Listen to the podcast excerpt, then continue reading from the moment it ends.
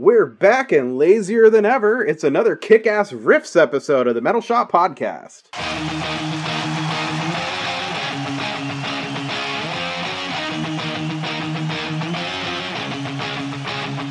She used to be an horse twenty years ago.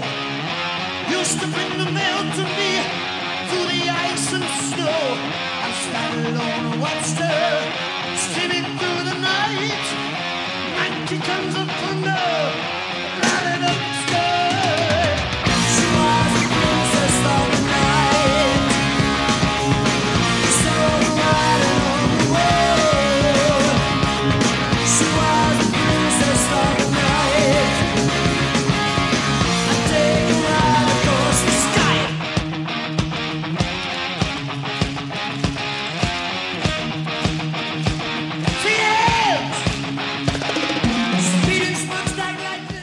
Hello and welcome to another episode of the Metal Shop Podcast with me, Big Frog. Meet Mike Castleberry. And today we are doing Sick Riffs Part 2 because there's always more riffs to be had. Oh yeah, and it's always it's a it's it's a fun episode. I think the first one was a pretty entertaining one. Um you get less of our commentary and more just like, oh, these are some pretty badass riffs. Right. So it's a fun, you know, if people enjoyed that, I'm hoping they'll enjoy this too. And like you said, there's always going to be more riffs. So every once in a while, that just might be an episode we throw in. And here's a handful more kick ass riffs we really like for you to check out. Right. Now, if you didn't listen to the first one, I'm going to give you just a little quick glimpse at what we were talking about. We were talking about riffs like Breaking the Law, Electric Eye, Falling Off the Edge of the World, Man of the Silver Mountain, Burn, Knocking at Your Back Door, Perfect Strangers, Seek and Destroy, Creeping Death, Fight Fire with Fire. And those were the main ones that we were talking about. Raining Blood, South of Heaven, War Ensemble, Number of the Beast, Holy Wars, Ace of Spades, Overkill, Killed by Death, Holy Diver, Crazy Train, Suicide Solution. And then, of course, the Iommi ones like Megalomania, National Acrobat, Computer God, Supernaut, Snowblind, Wheels of Confusion, and Under the Sun. And then some other crap like some Ted Nugent and other shit that we don't even need to get into again. I, I brought up Spirit in the Sky. Yeah, yeah.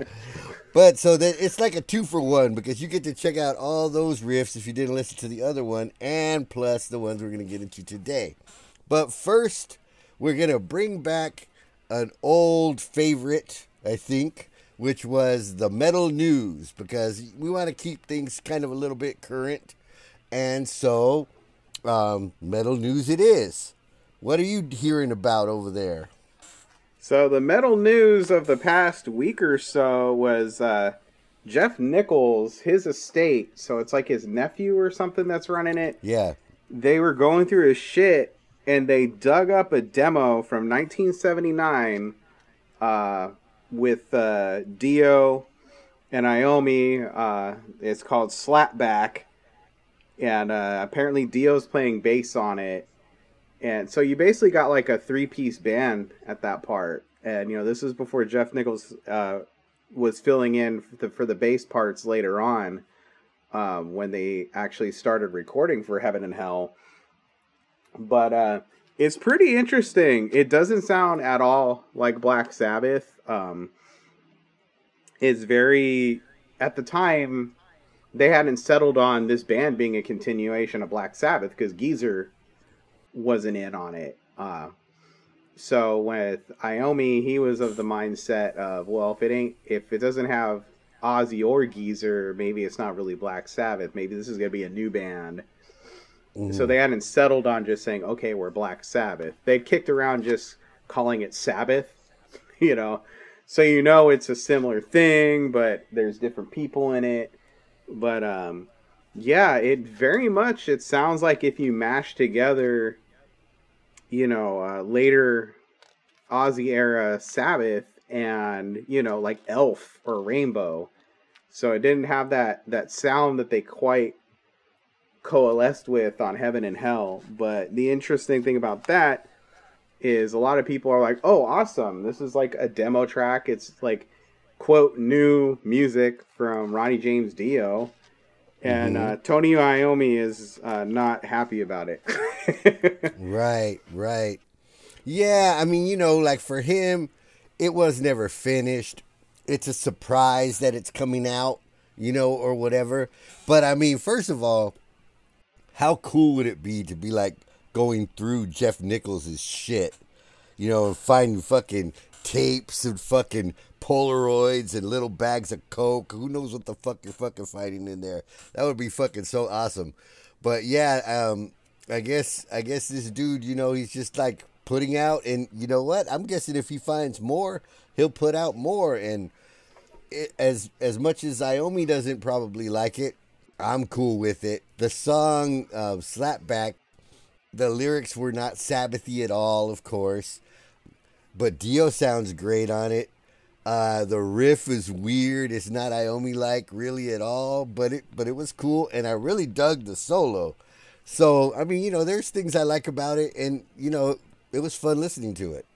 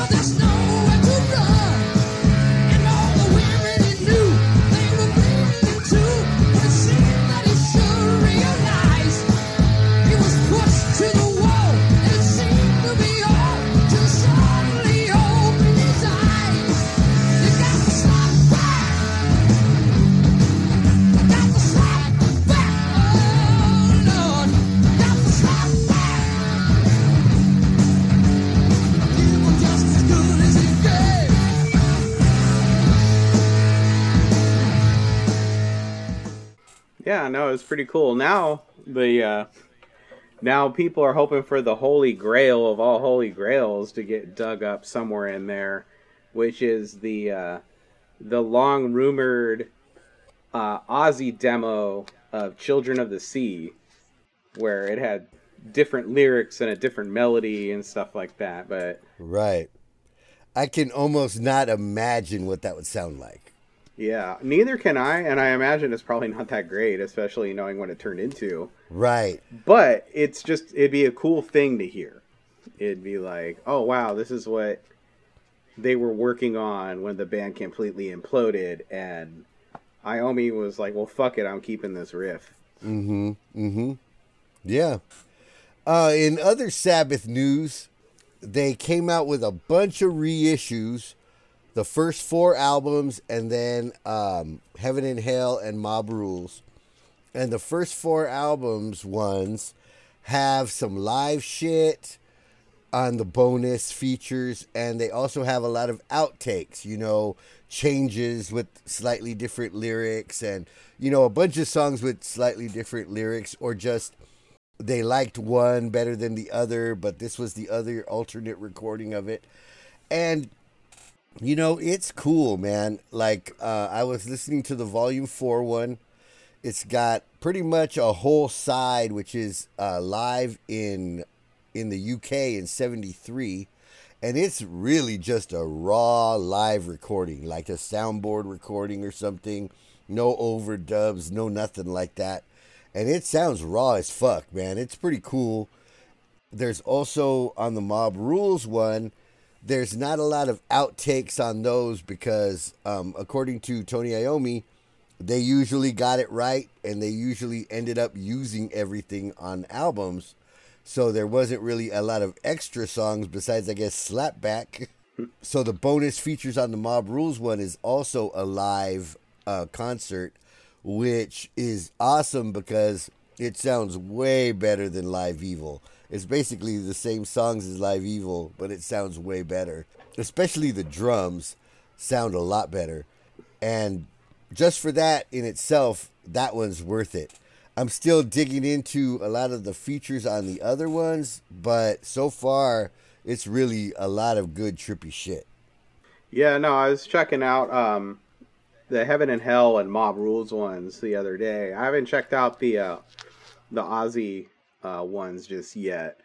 And that Mob Rules one, it, it, was cool, but I, I made a joke to you about that where I said, like, wait, man, this is like the Geezer Butler mix on these live Mm-hmm. shows because the bass is very pronounced. Like, it sounds sick on most of it, but then when I was like, oh, let me listen to Children of the Grave, and the bass just overpowers uh, the actual riff on that, and I was like, mm, I don't, I don't like this as much. As much as I like uh, Geezer's bass, Right. It's weird when you can't. It's higher in the mix than Iommi. Yeah, it is a little bass heavy, that's for sure. Yeah.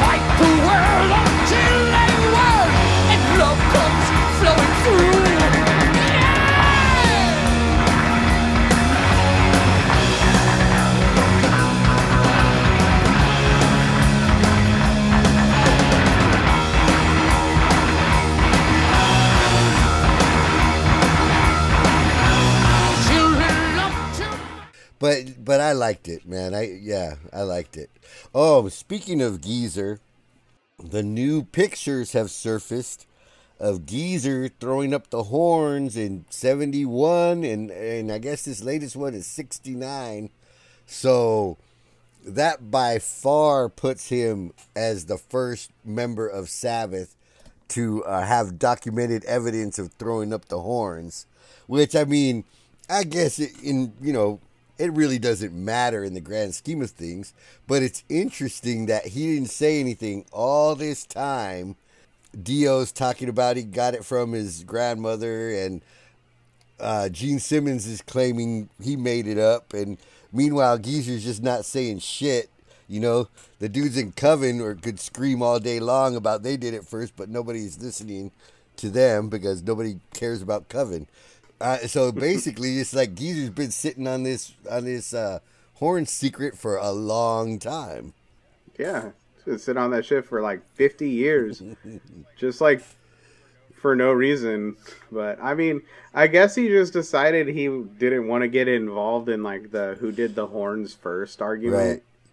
You know, Yeah, like I think he just doesn't give a shit. And with him, he was saying, you know, oh, that's just the thing I would do on like the breakdown of the song Black Sabbath live. Mhm.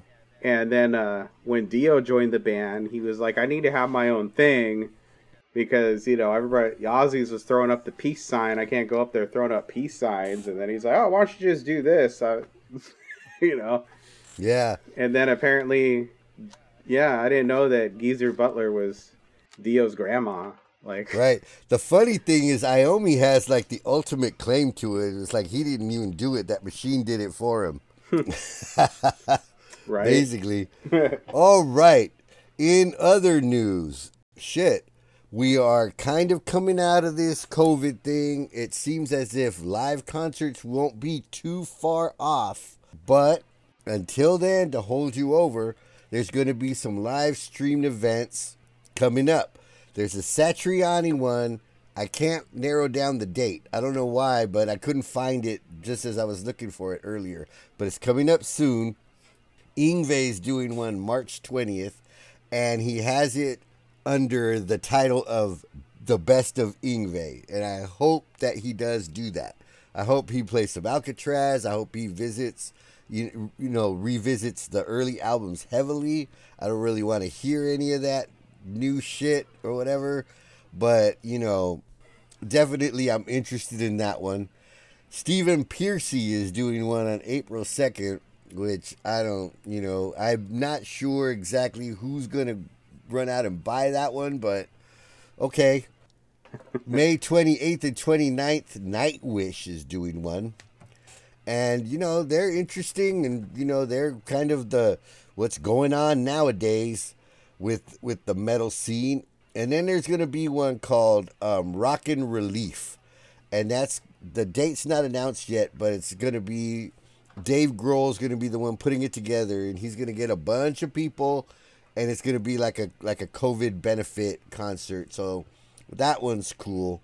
And then um, the last little internet news that I got was I saw a video today of Steve Vai's new song. It is called uh, Knappsack. And um, he just had surgery on his right wrist. So basically, he's just playing all this shit in his new song with his left hand. And it's just fucking amazing, man. And it's just like, dude, Steve Vai with one hand is better than most motherfuckers with two hands.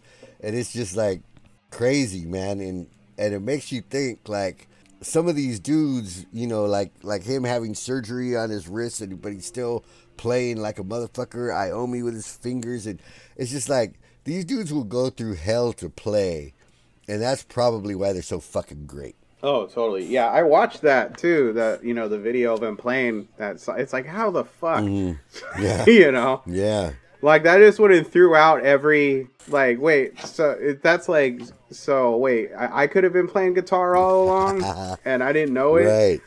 Yeah, man. But um, yeah, it would have been different. Uh, he's. I mean, you can't play the rhythm like that or anything, but Right. but um yeah all those streams and stuff i gotta i gotta imagine steven Pier- Pearcy he's trying to like get that little 15 extra minutes that he got from that uh that geico commercial Right. Right. where uh, apparently that was that like uh Ratt kind of like started blowing up on downloads and stuff after that commercial so he's like oh shit i got like a slight window to make a little bit more money because you know people saw me doing round and round on a commercial Now he's hoping some cholo's gonna ride a skateboard and fucking uh, start singing fucking "Wanted Man" or some shit. yeah no shit All right. that guy's the kingmaker Yeah. So in the so in the course of um of compiling our riffs, you know, we started noticing that some riffs sound like other riffs, and it's just I mean, you know, obviously there's only certain amount of, of things you can do on a guitar, but so some things are gonna get a little bit repetitive. You try not to, but you know it's gonna happen from time to time.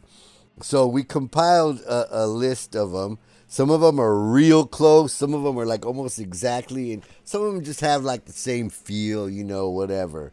You want to go? yeah sure um it'd be funny if we just uh brought out like stairway to heaven and whatever that one fucking song was Right. right. Yeah. I don't think we're going for outright plagiarism. Yeah. No, not exactly.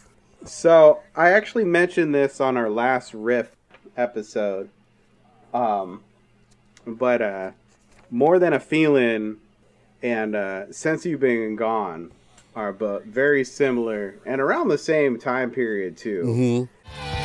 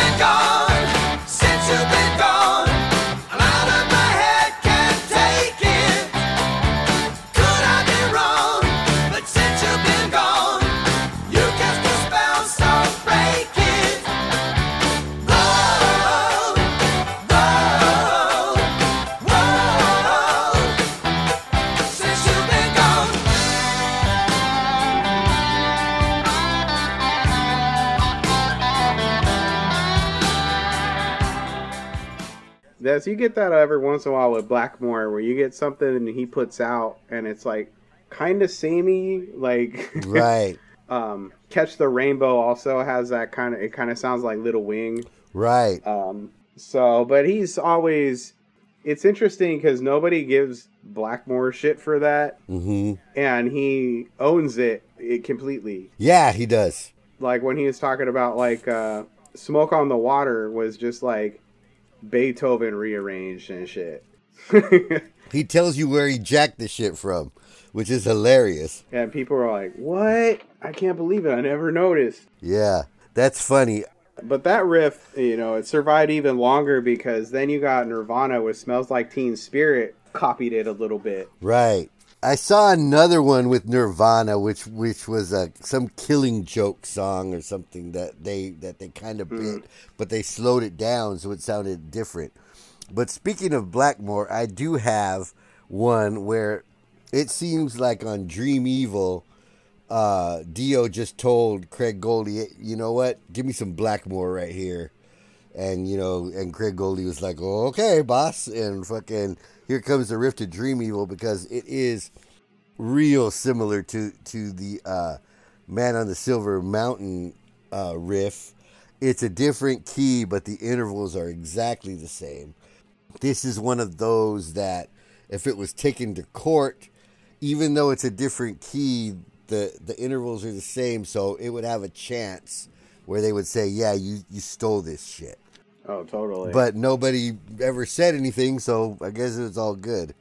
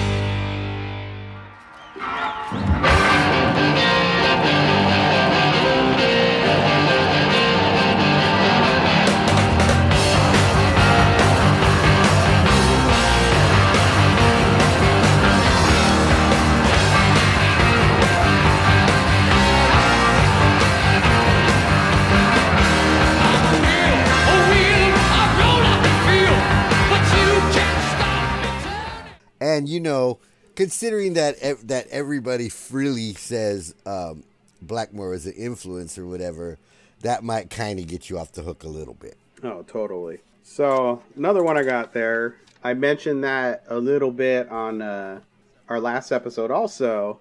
But "Seek and Destroy" and "Sucking My Love" by uh, Diamond Head.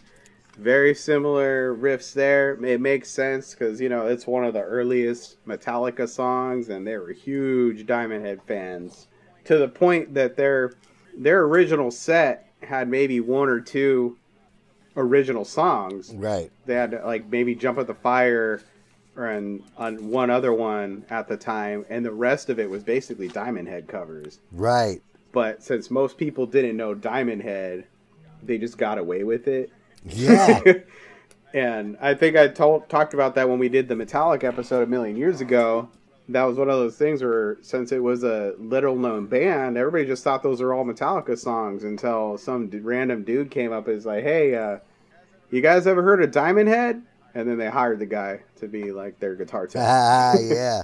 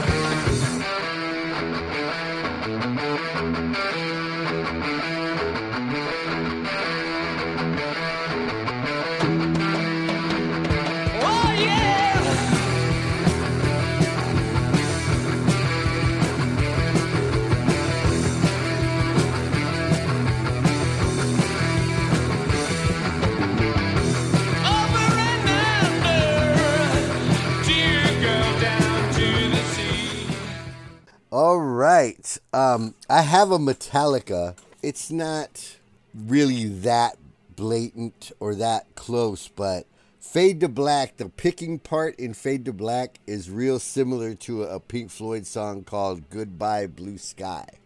Now, it's an older Pink Floyd song, it's not very well known, but there are certain parts of it where it's the exact notes and the exact picking. So, yeah, it would be like um, certainly nowhere near the, the Stairway to Heaven one, but if you wanted to get real nitpicky about it, you could say, yeah, that, that little part right there is exactly the same. All right. All right.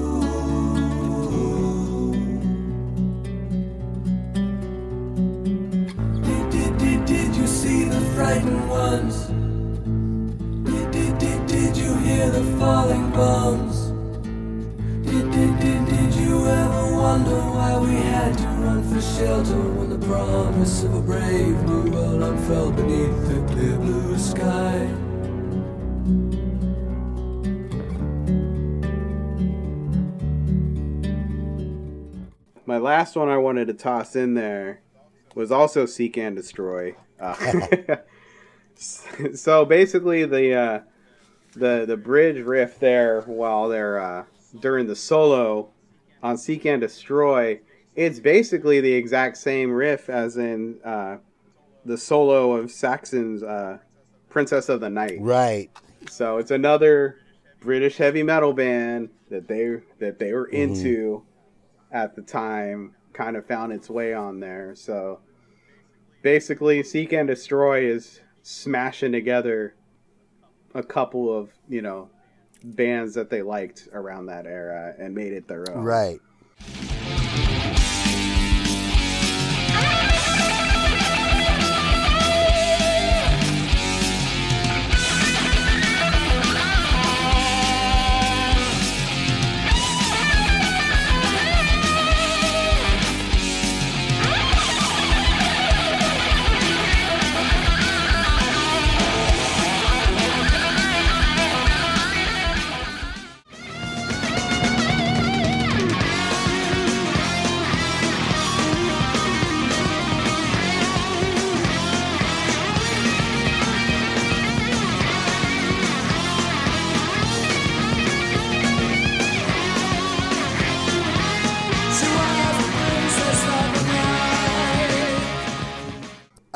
two more.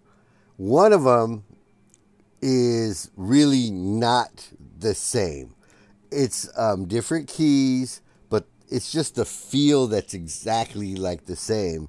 And that's uh, Danzig and My Demon is the same feel as uh, Dissident Aggressor Judas Priest, the beginning, with the hmm. with the um.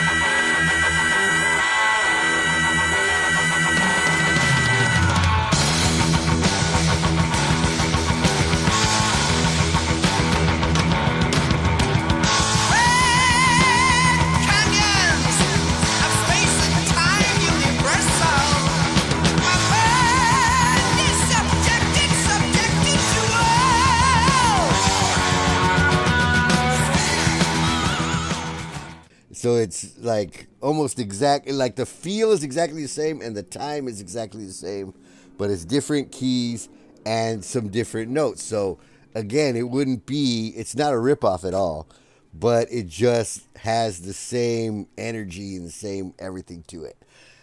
Unlike the Scorpions always somewhere where the intro is exactly the same as Simple Man.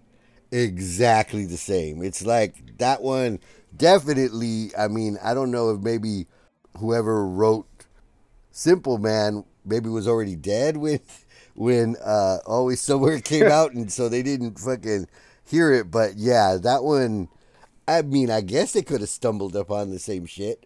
It's a it's a simple picking part, but it's the same key, same everything, same everything.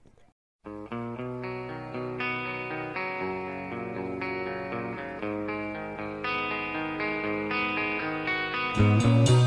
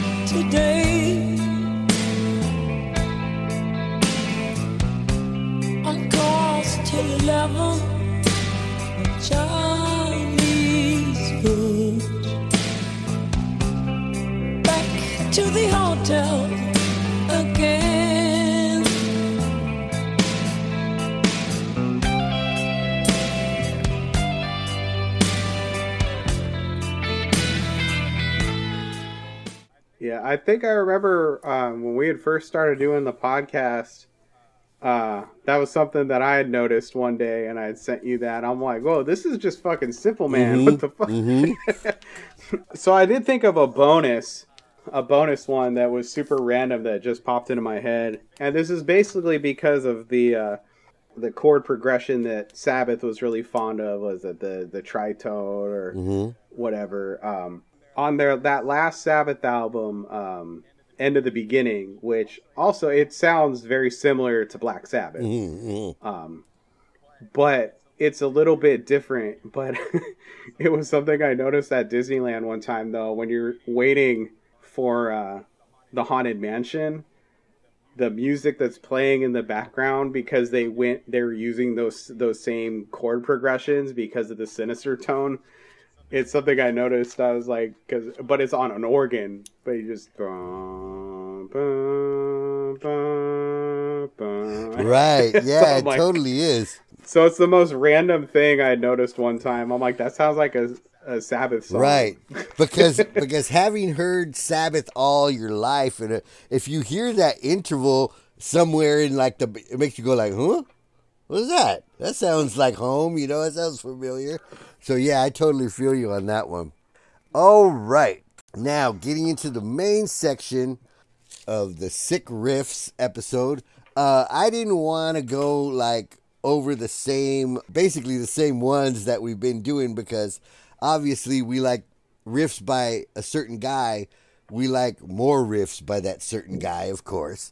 But so uh, there's going to be a little bit of that, but I wanted to go a little bit off of that. So one of the things that I did was when I was a kid, there was kind of like, for me, it was like pre metal. Like little things that I heard that I thought were like heavy that I guess if you're a kid and you like these things, you might eventually find your way into liking heavy metal. And that, as corny as it might sound, could start with something like Eye of the Tiger. dun, dun, dun, dun. So if you like that when you're a little kid, it's like you may go into the the metal genre as your thing. A couple of other examples of that, because we've been listening to like classic rock around here lately for some reason. And how it has to do with Apple Music and the algorithms, right? But it steers you in certain directions. So other ones that that we've been hearing that are like that too, were like Neil Giraldo, who's uh, Pat Benatar's husband, obviously, and the riff from Heartbreaker. That's another one of those that's kind of you know, it's not metal, obviously, but it's on the road. That if you like that, you might end up liking metal. Roger Fisher, who I did not know that his that his name was Roger Fisher, but he's the original guitarist, lead guitarist from Heart, and so he plays that riff on Barracuda, which is another heavy riff. You know, when you're a kid, you're like, "Whoa, this sounds fucking," you know, hard.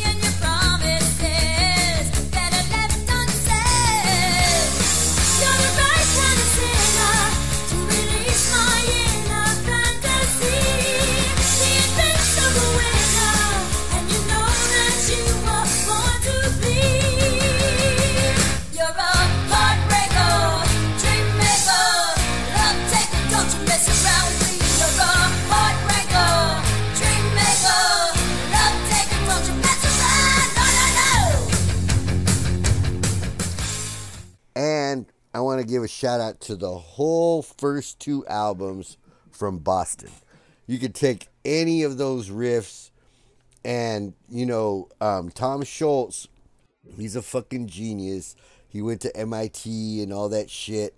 And while Eddie Van Halen was over here creating his sound, which was completely analog and completely overdriven and all that shit, Tom Scholz was in Boston coming up with his sound, which he was a pioneer of um, of modeling and of you know creating a sound in, uh, digitally on top of analog sounds. And the sound of Boston, the sound of Boston's guitar, of Tom Scholz's guitar, really in its own way is every bit as awesome as what was going on over here. So that's my first one, which I called the, the pre metal section. all, all the shit you liked as a kid. Yeah. All right. Well, I'm gonna go for as much as we talk about how much we love Kiss and how much we love Ace. Uh, Kiss didn't make the cut Mm-hmm. the last episode, so I kind of wanted to rectify that with the uh, the riff for Strange Ways Okay. because that is that's just a really good. I mean, part of that is the fact that Kiss has that kind of like loud rock and roll sound. Mm-hmm. So as much as Gene likes to play off like they're metal pioneers, they really weren't. Yeah. But Strange Ways actually has a fair, pretty heavy riff to it. It also has a really good cover by Megadeth. Right. It doesn't really fuck with the song too much. It's just playing the song with you know a di- you know different guitars, but it's the riff is there.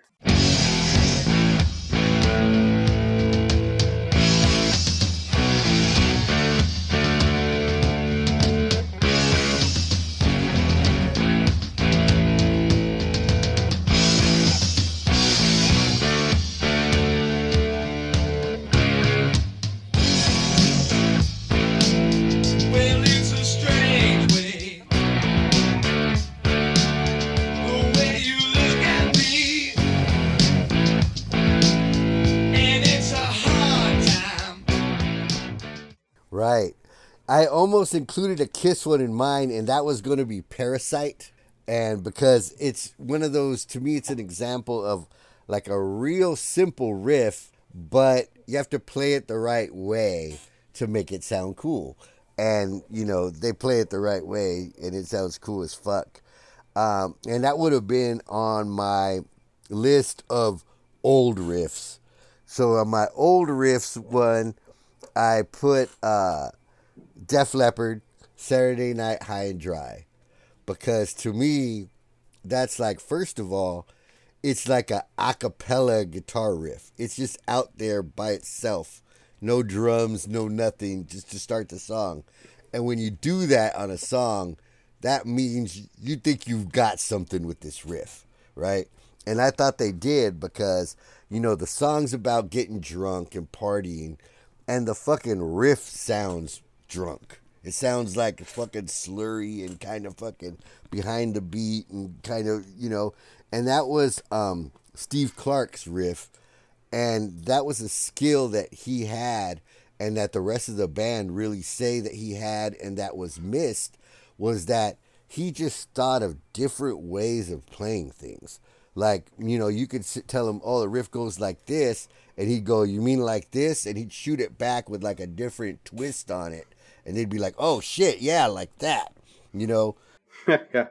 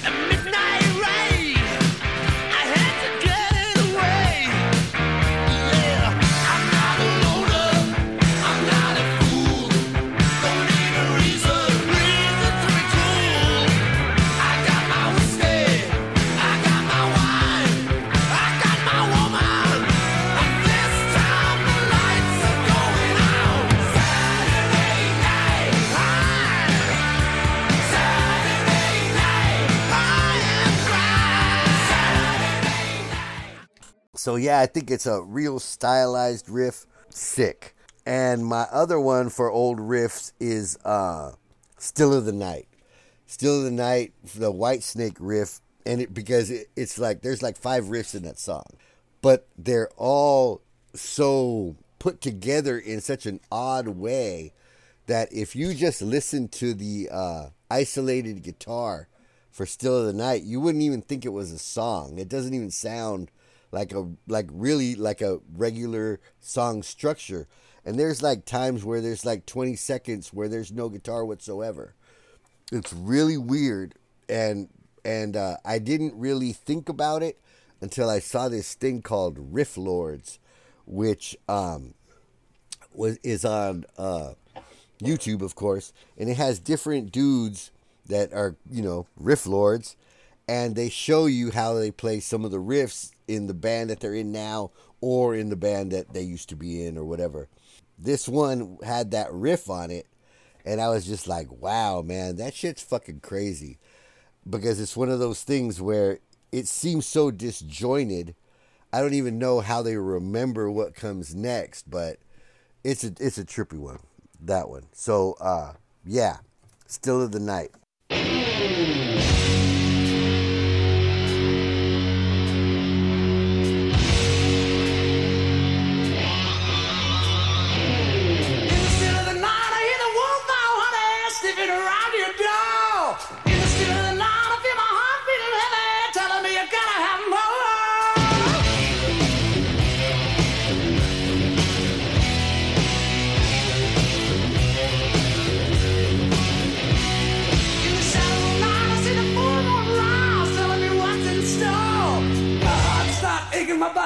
Shaking, and I can't take no more.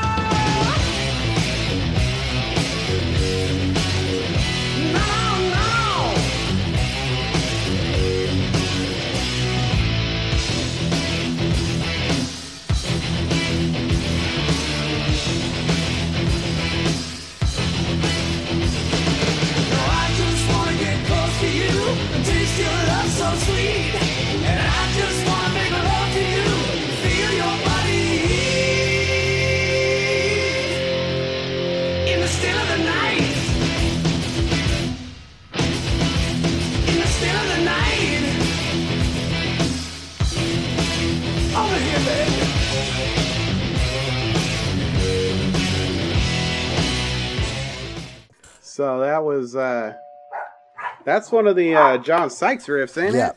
for sure. Yeah. Super underrated, dude. So yeah, that was a um a John Sykes riff, but I actually saw it on the Riff Lords Doug Aldrich episode. But he was in Whitesnake, so he was you know showing different riffs from the bands he he, he was in. So he showed some Dio riffs, some Whitesnake riffs, and I guess some Dead Daisies riffs, which he's now in with um, Glenn Hughes. Glenn Hughes took over for John Corabi and now is in Dead Daisies. And those albums, man, they're good, man. But I don't know why I just can't get into them that easily. They're really good though. They so if you get a chance to check them out, you you might like them. Um, but you know, I don't know. I've got one more here on my old ones, uh, and this is an Iommi because I have to have an Iommi. So, um, TV Crime from Dehumanizer. And the reason that I'm doing that is because it's single chords. It's like, it's just dun, dun, dun, dun. But it's the intervals and the way that he plays them.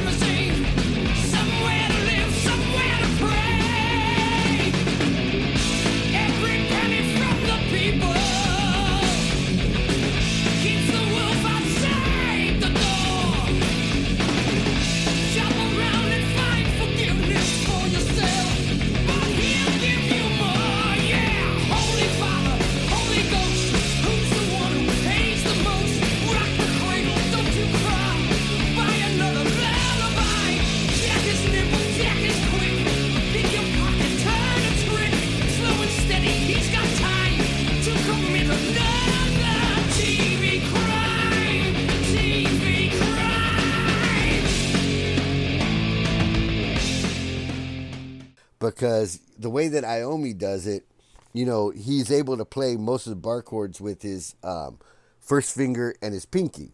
So those are the, the his intact fingers, and it shows that he has so much control over those motherfuckers because when um, when he moves bar chords around, it's like a vice is clamped down, and he's just like. "Mm, mm, mm." Whereas most people, you play those chords and you try to move them around fast like that, you're gonna hit a bum note here and there, or the chord's gonna sound a little unbalanced, one note sounding louder than the other, or something's gonna go wrong in the course of it. But when it's Iommi or fucking Rudy Schenker or fucking uh, Malcolm Young or any uh, Scott Ian, uh, Hetfield, Dave Mustaine, any great rhythm player, you don't hear any drop off whatsoever. As the chords change, they hit them perfect. And that's what he does in this song. It's insane. Yeah, that's TV Crimes is it might be my favorite song off of that album. So that's a pretty uh pretty uh, pretty good deep dive on that that there. So uh let's see what I got next up. Uh this is one I've mentioned before in the past. Um but I wanted to talk a little about the uh, Queen Stone Cold Crazy. How, you know, Brian May he's got such a diverse style. This is Brian May practically inventing speed metal. Like, it's definitely the most metally Queen song. hmm And that's another one that you get a cover later on. Like, there's uh, the Metallica cover of it. That honestly, they don't change up a whole lot of it. Right. right. They're not even playing it particularly faster. That's how fast that riff is, you know? So.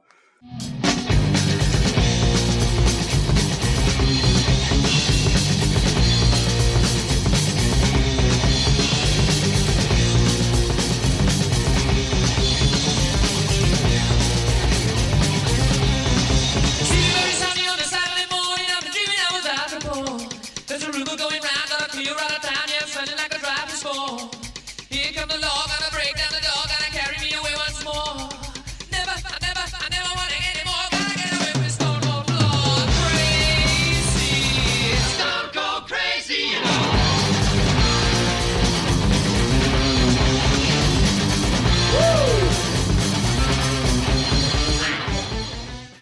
wanted to get a little more love for Queen there because they don't come up very often on our podcast. and They're one of my favorite bands of all time. But You know, um, Brian May, like when I was a kid, you know, 17, fucking trying to fucking be Yngwie, I would have I would have never put Brian May on one of my lists of, of great guitarists or whatever. I had to grow up and, and and learn shit to find out that he's definitely one of the most diverse rock players ever has been because he can do that kind of shit. You know, he can do movie soundtrack shit. You know, um, Bohemian Rhapsody type shit. He can do it. He can do all that shit and do it all well. While I've never really heard him shred like crazy, I wouldn't be surprised if if if I saw a video today of of him uh, lighting up some fucking some sweet picking and shit. It, it wouldn't shock me at all. yeah, that's just one of those things, or that's not his. It's not really his lane. Mm. It's like I don't get the. I never get the vibe he can't do No, it. not at all. You know, just that he does it. Right. Like he just is like that doesn't really fit what what the Queen sound is. Mm-hmm. You know. hmm but uh yeah i think he uh yeah he, he's one of my favorite guitarists just because of the diversity like you were saying how like there are a few guys out there that can play so many styles mm-hmm. the way he does. Mm-hmm. And it's interesting because like i'm saying like oh that might not fit the queen style but queen has so many different styles to their music but they all they're all queen. Right. you hear something and it never sound like there's never obviously because there's such a huge band but there's never like a despite them all these song different sounds they had over the years you never are like who the fuck is that mm-hmm. you Right. know Yeah, absolutely. Okay, so for my next one, I wanted to try some put some new riffs on it because you know, obviously we're a classic metal show and and that's what we normally do. But there is new shit coming out. I think this next year there'll probably be a lot of new shit coming out because who's not in the fucking studio right now? But one album that came out and we actually forgot to mention it on our year wrap up or whatever was the new ACDC album Power Up. Yeah. And on that, there's a lot of good riffs on it. But the one that um, stood out to me for two reasons one, because I liked it, and two, because it kind of sounds like the riff from Slide It In, is Money Shot.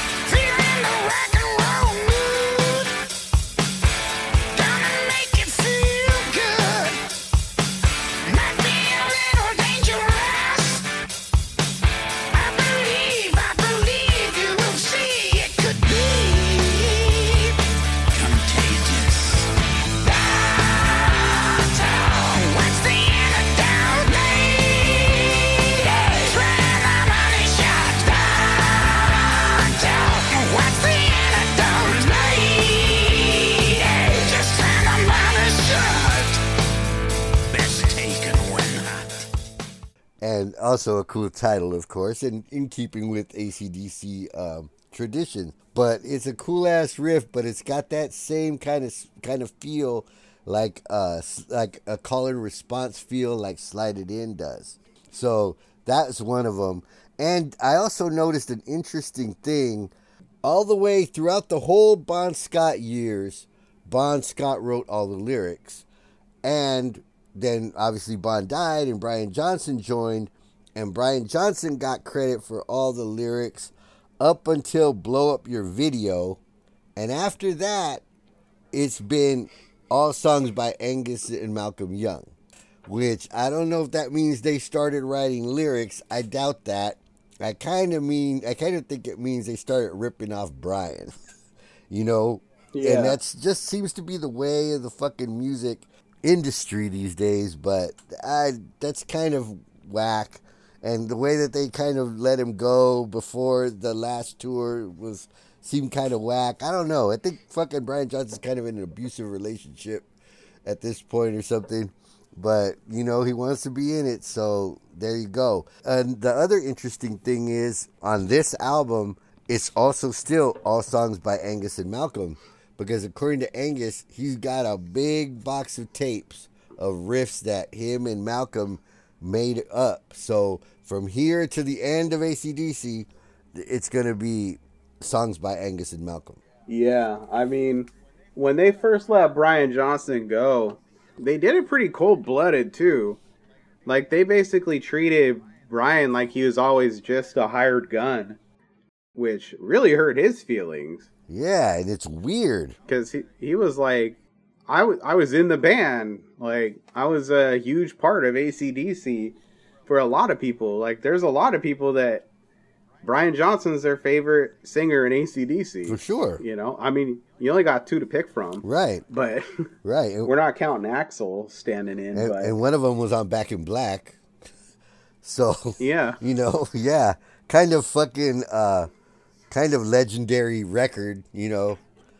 Uh, yeah, I don't know. It's I, this business is a fucking crazy business, but yeah, Back in Black was the, but until Thriller came out, Back in Black was the highest selling record of all time. right, right.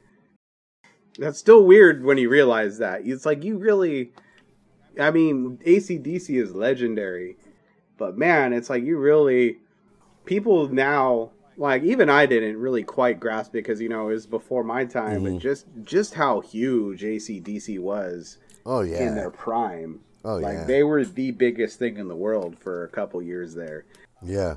I mean, it's cool that they put out a new record though. It's I thought ACDC was done, you know. You know, and it's a good record, man. If you like ACDC, you'll like this record because it's a fucking straight up ACDC record, just like all of them. Yeah, man. I mean, you know, I've only listened to it a few times, but I dig it. And I'm sure if I gave it more spins, those songs would get stuck in my head because they always do. ACDC, man. Um, For my other two from new ones, uh, these are far less known bands. Uh, Sons of Apollo has a song called uh, "Fall to Ascend," and it's Bumblefoot, who's a sick ass guitar player, and the riff is uh, a sick ass riff, and furthermore, it can't be imitated because he does it on fretless guitar. And unless you play fretless, you're not going to be able to do this riff. And I know zero dudes who play fretless.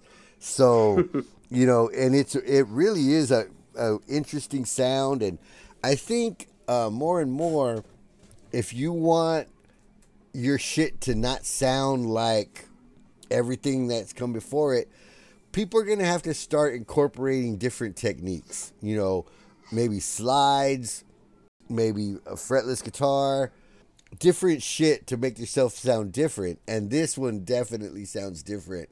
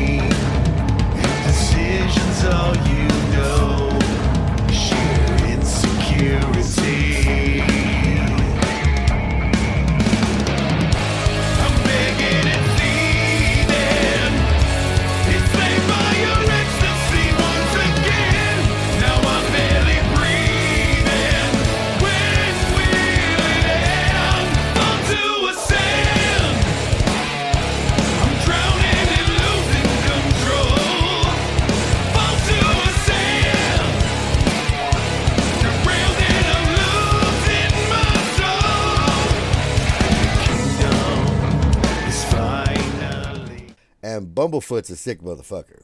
Have have surgery on your wrist and play a whole sick ass song with one hand. Yeah, there you go. Play with your feet and then die a couple weeks ago. Right. Rest in peace, Big Toe. Did you know? I you know I never knew about that guy, which is really weird because I'm kind of all over concerts all over around here, but I never heard of that dude. But I saw a couple of videos of him play, you know, after after he died, and man, he did some pretty crazy shit with them toes. Yeah. there uh he was on um oh god, he was on a he was on a TV show, uh The Next Great American Band in 2007. He was on that. And that's when a lot of people heard about him for the first time and then it's like, "Oh, that motherfucker is from San Diego." And there's been a lot of people that's like, "Oh yeah, I've seen Big I've seen Big Toe playing just playing acoustic down at like Balboa Park and mm, just hanging out, getting money that way, you know. But it's like, oh shit, I've seen other dudes missing arms play guitar down there too. I never saw him doing it. right. I saw one guy where uh, my my girlfriend at the time told me I was an asshole because I said he's not very good at guitar.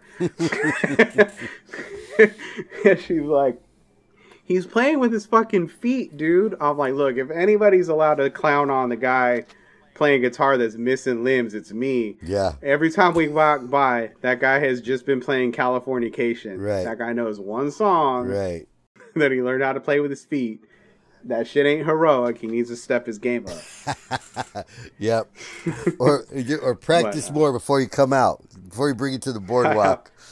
Oh, jeez, yeah. No, I have a I have a higher bar set for my playing guitarists. so anyway, I wouldn't say shit. I just be like, "Damn, that's awesome," and then yeah, that's it. be, you know what? That's the thing. You get to make fun of fucking Wolfgang Van Halen. I get to make fun of the guys that don't have arms playing guitar. Oh, there you go. there you go. So anyway, let's get into a riff here. So uh, this is another kind of a classic one that I'm surprised didn't come up, but Thin Lizzy, Emerald, Oh yeah, and that's uh, and you know the whole song is badass, but specifically you know towards the end, you know, it's, it's such a fucking heavy riff from from Thin Lizzy there. Um, Down from the glen came the marching men with their shields and their swords to fight the fight they believed to be right, overthrow the overlords. To the towns where there was plenty, they brought plunder, swords, and flame. When they left, the town was empty and children would never play again.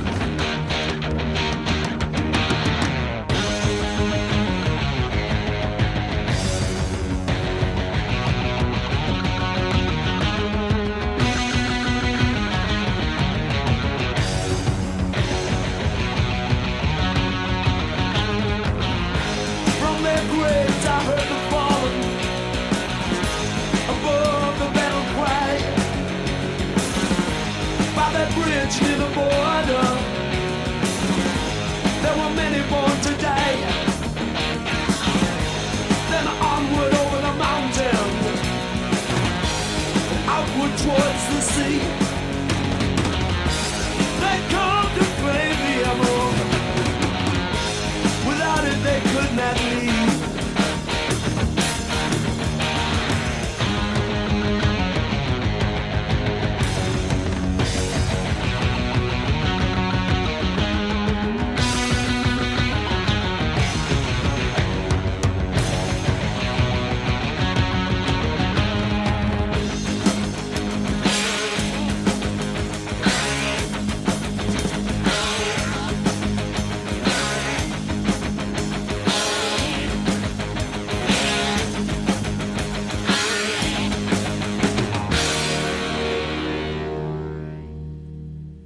And it kind of goes to show why so many uh, metal players love Thin Lizzy.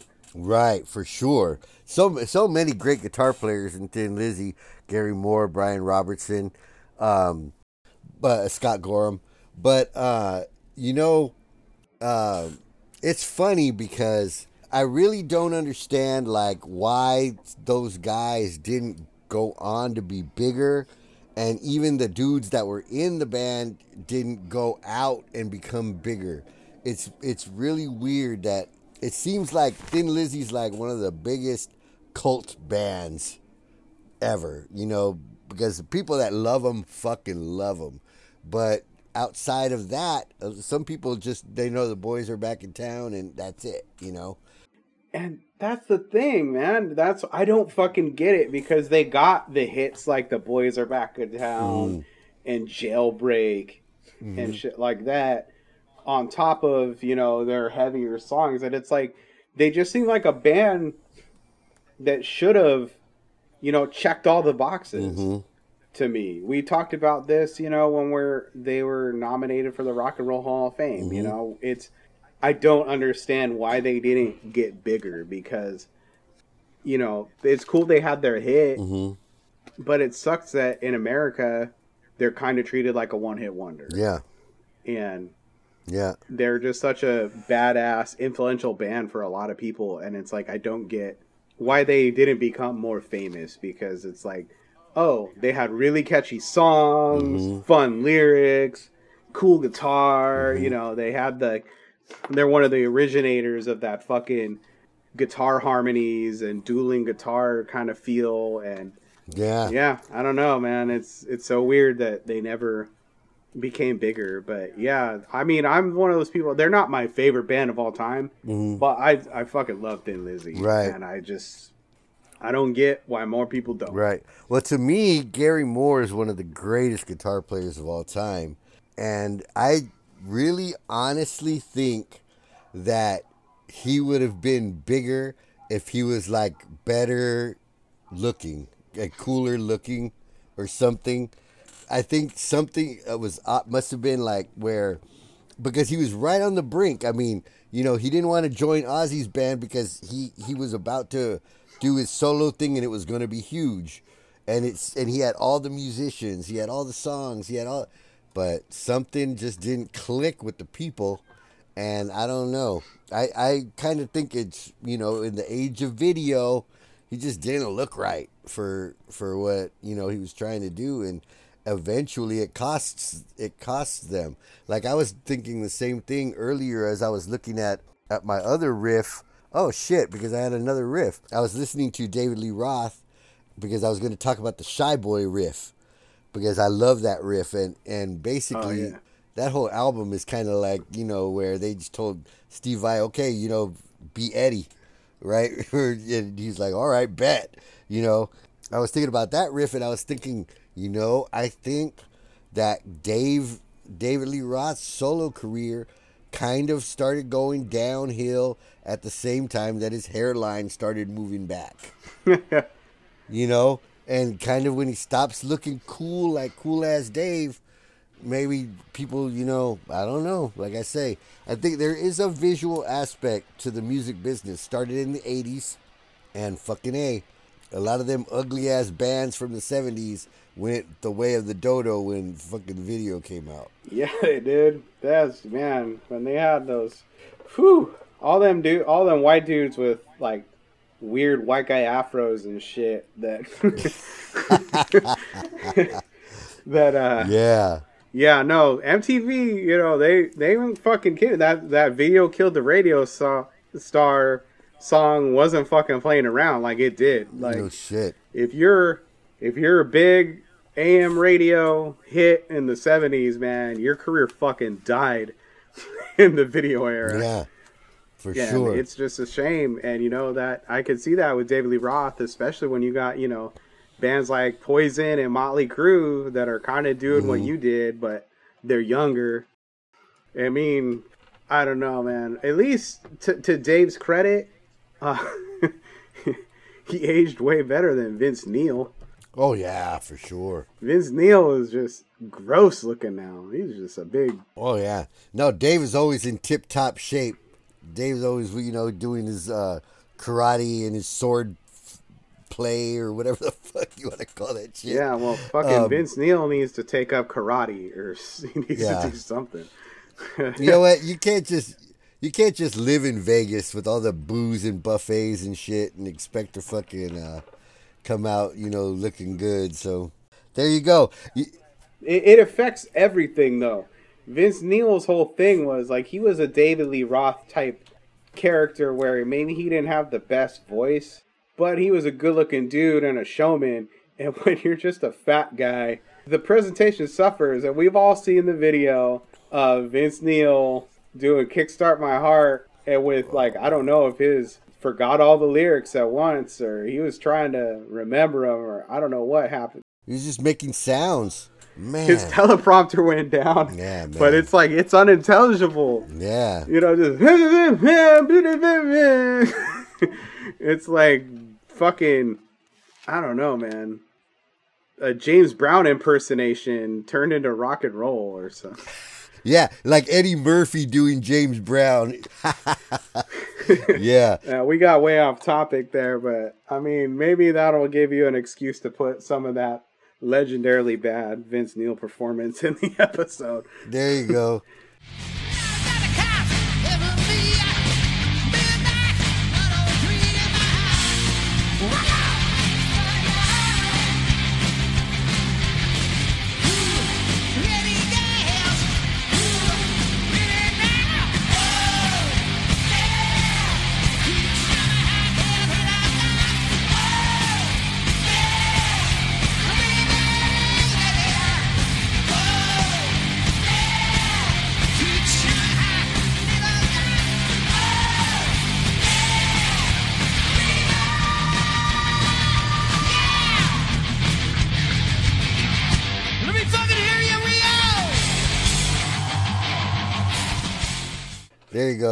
You know, they were supposed to do a tour right before COVID hit. There was the oh, there was a reunion. It was gonna be them, and it was gonna be like the hair metal uh, headliners tour. Yeah, it was gonna be them, uh, Poison. Uh, uh, who else was gonna be on that? Was it Def Leppard? I think Def Leppard was on that shit too. Def Leppard had to have been the headline, uh, Yeah, and Joan sure. Jett was gonna be on it. I kind of wanted to see that, but Yeah. Well, everybody was, you know, the the internet chatter was, well, what's uh, what's Vince going to look like? Is it going to be fucking Fat Vince or, uh, you know? And he took it personal, and he was, and they were saying, oh yeah, he's he's working out, he's going to be, you know, ready to go or whatever.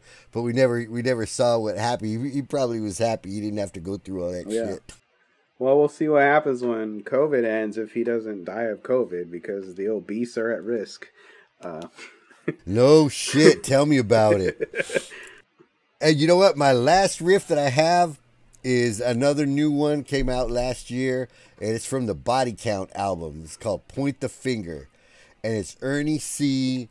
And you know, Ernie C is one of my one of my riff guys, man. He, he fucking consistently put out heavy riffs, and this one's you know one of those fucking muted E string, tuned down, heavy riff, and um, kind of you know uh, reminiscent of the Iommi days because it's funny with as many people as count um, Iommi as an influence, which is practically everyone.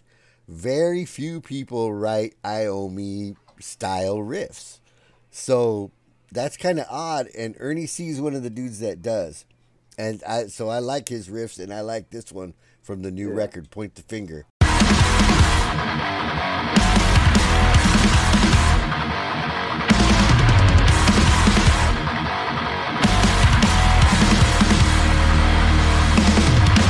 little Johnny didn't live to see 16.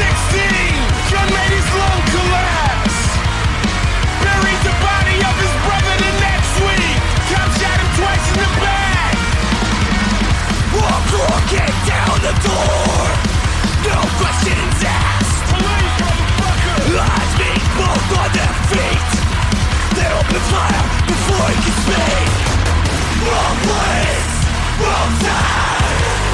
Stay out the streets is what they mama said. Dead now, no. Schoolboys they never broke a law. Anywhere, anytime. They shoot first and ask questions last. Could be yours, could be mine. And then they point the finger at you. And then they point the finger at you. Ernie C does it. Um, on some songs, Jeff Hanneman kind of pulled that off. Mm-hmm. Mm-hmm. Uh, whatever the name of the guitarist is from Candlemass. Oh yeah, totally. Yeah, totally. For sure. All right, I got a couple riffs left here. I'm gonna I'm gonna save a couple of these for when we just do that Iommi centric Mm-hmm. episode that we've kicked around. That might be the next one. Fuck it, we might be on our Riff of Palooza, and then just have our next episode be the riffs of Tony Iommi.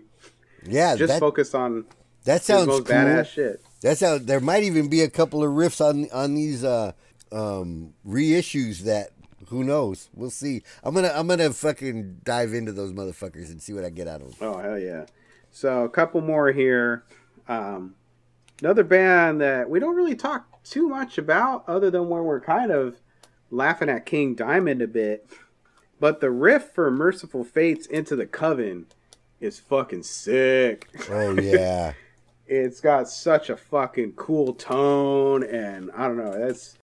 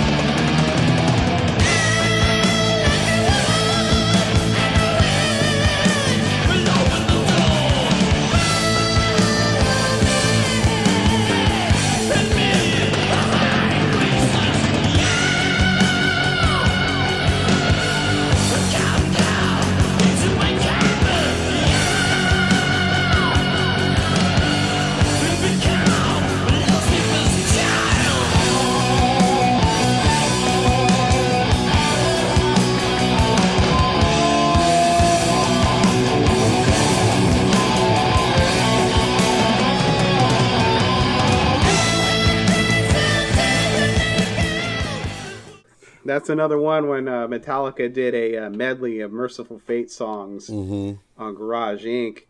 That was one of my favorite riffs on it, and then that was one of those deals where we we all wanted to know what Mercyful Fate really sounded like, Mm-hmm. and then when we found out, we're like, "What?" Yeah. yeah. because we did not expect that, you know, because you're expecting a band that sounded a little more kind of similar to Metallica. Mm-hmm. And, you know, riff wise, they're not that far off from some of the other thrash bands of the era, Right. but we Yeah. were not prepared for King Diamond at all the first time we any of us heard him because we had heard James Hetfield singing those songs. Right. So what do you have? Hetfield, you know, yeah, Yeah. and then you hear the song later, and it's Yeah. Yeah. but way higher. Yeah, You're like, what the hell? Yeah, the fans got to hear my King Diamond impersonation. too. Yeah, that's awesome. I I wasn't into Mercyful Fate at the time. I was in high school when Mercyful Fate was around, you know, Melissa and all the big albums. And I had this friend of mine, Mike Feminelli. He was a monster guitar player. He was like the first guitar player that made me feel like I couldn't play. And I was just like, fuck. And he loved Mercyful Fate. And I was just like, man, I dig it. And I also dig dudes who can sing high, like, you know, like Geoff Tate and dudes like that, Halford. But I like it just sprinkled in, man. You know, that that shit with the with it just gets to be a little bit too much. And it was a couple of weeks ago. There's a rad video, uh, King Diamond. It's called Songs from the Dead Live. It's a theater show, the whole full production.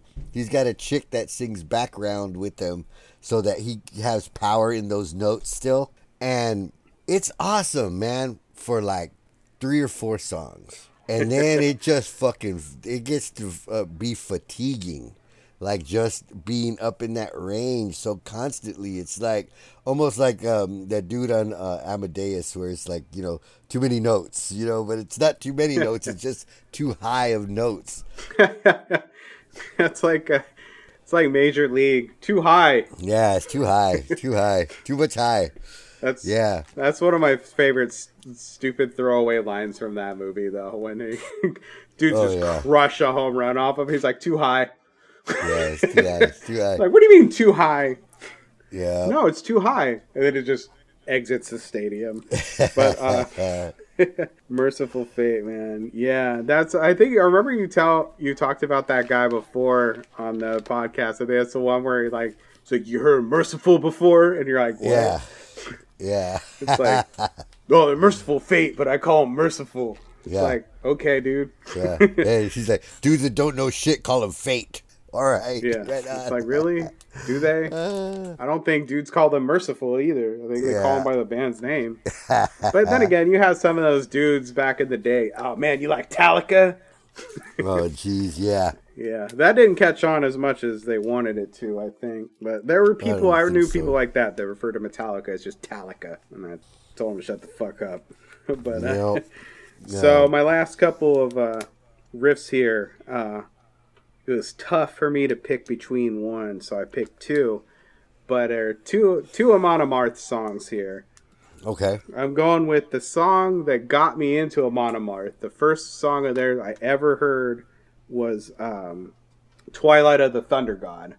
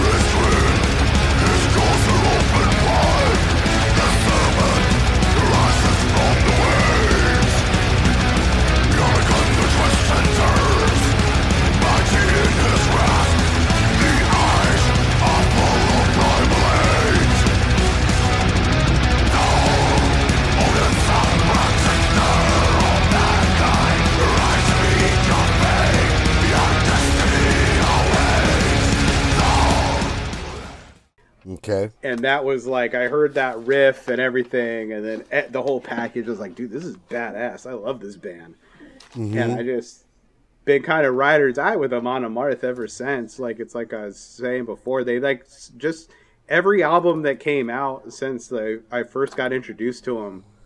They just slowly crept their way into my top five favorite bands of all time until one day I had to sit and think about it, and I'm like, they're one of my favorites. Like I love everything they do. Right. Yeah. So there's that. That's the song that got me into them. And then uh, off their latest album, this is kind of their most fun riff. Kind of almost like a playful riff from Amon Amarth, which you don't usually get. They're usually straight up heavy, or there'll be some melodic elements to it. But um, the song uh, Mjolnir, Hammer of Thor, has a very Judas Priest feel to the to the riff. It's just like a fun. It's you know, it's that's the only way I can describe it. It's just a really fun riff from them, Right. and the whole song is badass and fun. But you know, you're used to a certain vibe from Amon Amarth, and then when this comes on, and like do do do do do do do do do do do do, you're like, oh, this is fun. Right. That's cool. So that's all I got for my list for today.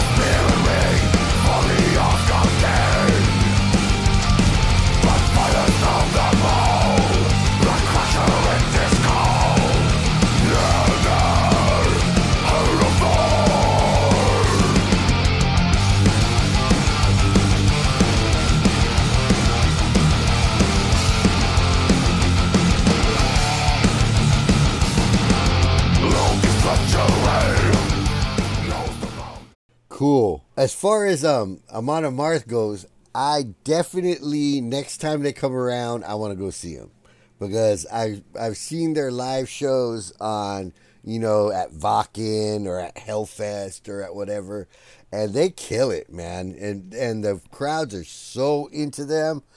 Um, I don't know why they haven't made like a bigger impact over here. I'm sh- I, I'm sure they're much bigger in Europe because that's what it looks like. But um, yeah, man, if they come around, definitely we got to go to that. Oh, for sure. And you know the cool thing is, here's the deal. Um, as cool as those uh, videos of them at Wacken and you know all those those types of thing, I think the fact that they're not as big in the states works to our advantage because instead of having to go to like the fucking stadium or Petco or Sleep Train, Cricket Wireless, Yeah. fucking whatever it is, amphitheater. Um, it's gonna be more like House of Blues or Brick by Brick, Right. or so, just like a a badass small venue, or like maybe even Ramona Main Stage or something, Oh, I love those. where you can just be like, where you could just be right there and then just get fucking deafened by the experience and come home and just what Nah, totally, So- totally. for a week straight. That's the same way where I feel when I get to see like Michael Schenker or Uli Roth, or and they're like right there. It's like fucking a, dude. People people stand like a mile away to watch these motherfuckers in festivals and shit, and I'm like right there. It's fucking great. Oh yeah, I mean it's like when we went and saw Ace, you know. Exactly. You know, in the same year we saw Kiss at the you know the uh, arena at SDSU, and then we saw Ace at you know Ramona Main Stage, and honestly, the Ace show was better. Yeah, yeah, yeah. I had way On a- more fun at that one. From a pure music perspective, it was a cool. It was just a cooler rock show. Right. Yeah. Kiss, of course, has all the spectacle, Right. but you know, Yeah. Ace is Ace had all the cool. Yeah. There And, you uh, go. There you go. and there's none of and he didn't start fucking a war with them because he covered that damn he he has a version of that hide your heart song also. Oh Lord. which i don't okay i don't know if we talked that much about that before but the say because it's a song that paul wrote for someone else initially. Hmm and then they decided to put that on what is it hot in the shade or something like that. But ace's one of ace's solo albums came out that same year and ace liked the song so he put it he recorded a version a cover version of it and apparently there was this whole issue where paul was like dude we're putting this on a kiss record please don't and he's like man fuck you Yeah. like so now there's two warring versions of the do do do do do do do song. Yeah. yeah, man. Which, that's um, hilarious. The fact that Kiss keeps fucking trying to get people to really get, get sold on that song Yeah. during their last couple of tours, you know, it's like at least Ace didn't throw that fucker into his set No just shit. to stick it to the band a little bit more. like at least he let that one go because that shit would have been hilarious. It would have been funny from a trolling perspective, Totally. but I know you do not like that song at all, No. and I just thought you should know that there's there was a big war oh man. from the the Kiss camp involving that stupid song in like 1989. That's like uh that's like one of them Jerry Springer in, uh, episodes where two cousins are fighting over some fat chick. oh man. and then they're neither one of them are the father. yeah, neither was the father. God damn it. All right. That is, uh, I miss those "You're Not the Father" episodes of Maury Povich, man. That was my guilty pleasure shit. I had a whole bit about that back in the day So funny. about how, uh, yeah, just as a, you know, just as a mean person, seeing all these, all these gross people crying was hilarious to me. the jacked up part is when they tell the chick, "Okay, we've already tested like ten guys, but we'll bring you back next time and test some more." yeah. when they tested that many, I'm like, damn, bitch, you had a busy week. Ah, woo. Damn it. busy couple of days, really, if you start doing the math on that. Right. Shit. All right. So I guess that brings us to the end of the riffs. And uh, so basically brings us to the end of the episode. Naturally, we end on Maury Povich. Yeah. but it is good that you know we we uh, we are discussing that Iommi episode. That's one we want to do. I want to do some more couple of different albums. That would be awesome. We'll get back to you soon. So until the next one, this is me, Big Frog, Me, Mike Castleberry. and we are out.